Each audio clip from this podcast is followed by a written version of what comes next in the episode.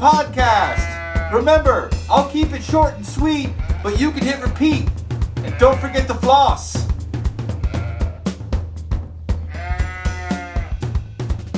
Okay, this podcast today is really short. I just wanted to get a story out there, something that uh, happened to me. I stole a dog.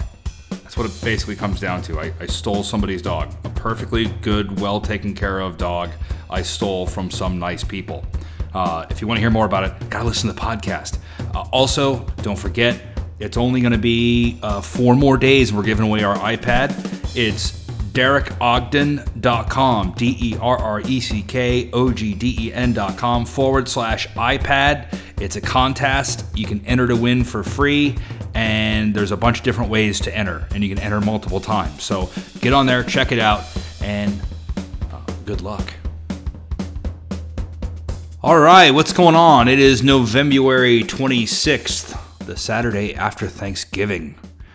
And not because of Thanksgiving or the holidays, for the fast, past uh, month or so, I've just been trying to eat a little healthier, which I kind of blew on Thanksgiving. Um, get some more exercise, do my thing. You know, I, I have a fairly sedentary uh, work environment. You know, you sit in front of a computer all day and you're on the phone all day, or you're driving around all day. Not a whole lot of time except for walking across parking lots that I spend, you know, up running around on my feet, moving around. It's just my job. It's what I'm good at. So that's what I do. But, um, you know, it, it leads to, you know, unwanted, unnecessary weight. That's bad for you. It takes years off your life. And, uh, you know, you try to offset that by eating well, um, not eating a lot, but eating well, staying away from, you know, junk food and stuff like that, which I really don't have a problem with.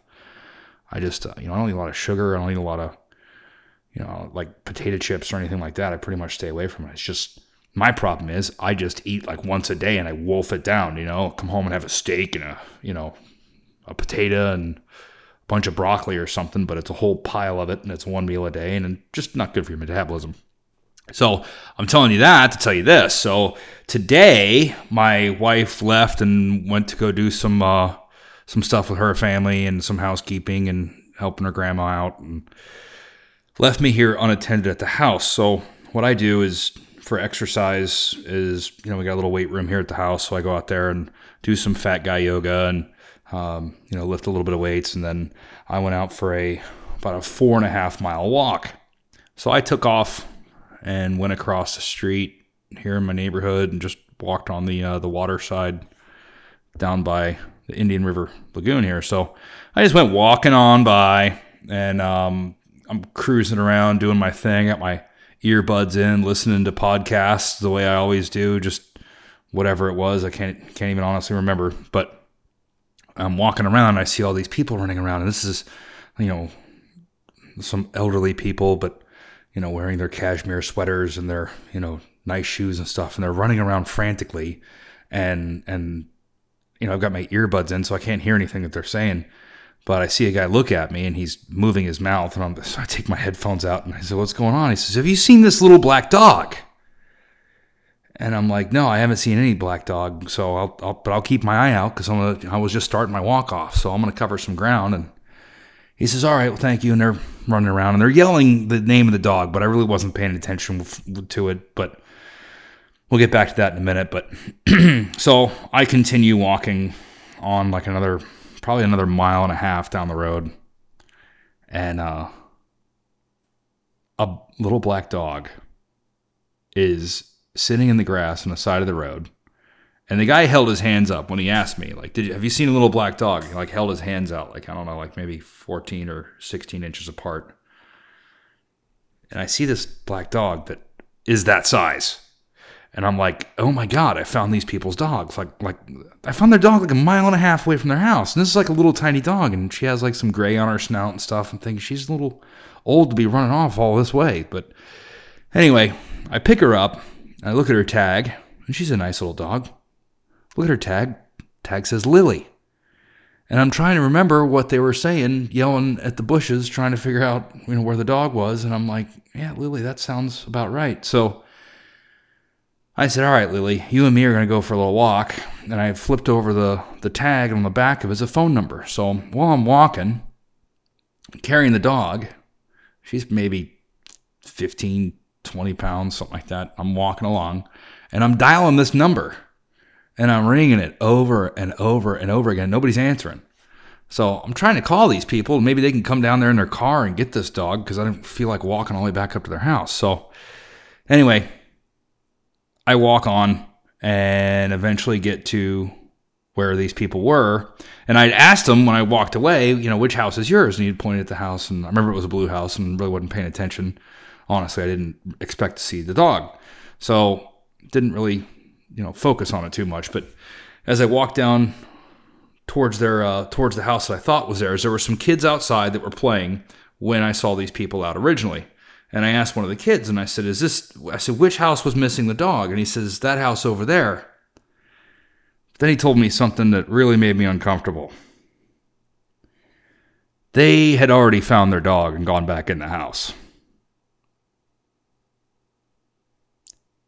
So I just totally stole somebody's dog from in front of their house. Now, granted, the dog was kind of asking for it. It walked up to me like it was freaking lost. So now I'm thinking I'm just I'm just waiting for the police to roll up any second and you know have their uh, you know assault rifles out and the shotguns or whatever and tell me to get on the ground for trying to you know kidnap this dog. so I'm thinking, oh God, oh God, oh God. So I I turn around, I start walking back the other direction I was walking where I, you know towards where I found this dog, and I'm dialing the number and I'm dialing the number, and these people aren't answering their stupid phone, and it was just driving me nuts. I'm like, what the hell am I gonna do? Like, what am I to do when somebody rolls up in their car and I'm a mile or a mile and a half away from their house where their dog was, you know, hanging out? And they're like, "Why did you take my dog?" I, you know, I'm gonna have to explain all this. It's a really unnecessarily, terribly awkward, uh, uh, bad situation that I've gotten myself into. So I hop to and double time it and I am like scooting along. I'm thinking, oh my God. And now I'm trying to remember exactly where I was when I picked the dog up. I'm dialing this number. The people are not answering. Driving me crazy. So I get a ways up the road and I see some people outside about halfway back. And I see some people outside and I walk up to them and I said, Do you recognize this dog? This dog, you know, I'm trying to figure out what house it was in. I told them about where I found it because I'm just trying to find people that I can talk to to make sure that somebody else knows that I'm not trying to steal this dog. so, so nobody that I talked to, I stopped talked to like two or three people, uh, you know, a couple husbands and wives out working in their yards and stuff, and I just kept cruising on, getting cl- trying to get closer back to where I found her, and uh, sure enough, this kid comes riding around the corner on his bicycle and he sees me, he sees the dog, and he gets this look of like relief on his face. And I just immediately knew, like, okay, this is his dog. So he rides up on his bike. Nice kid, named Spencer. Seems like a nice enough guy, but he uh he rides up to me and he's like I said, Is this your dog? He goes, Yeah, I've been looking all over for her for like an hour and a half. And I now I had only picked this dog up like maybe 20 minutes before we're having this conversation, maybe 25 minutes. Now he had been looking for his dog for an hour and a half. So when it all boiled down to it, Lily, my new little friend that went on a walk with me as I carried her along, was actually lost and I found her. So it was an interesting uh, scenario. I finished my walk out, went back to the house, called my wife to check in with her and then uh, told her that story and explained to her why I don't like it when she leaves me unsupervised because I tend to do silly things just like that.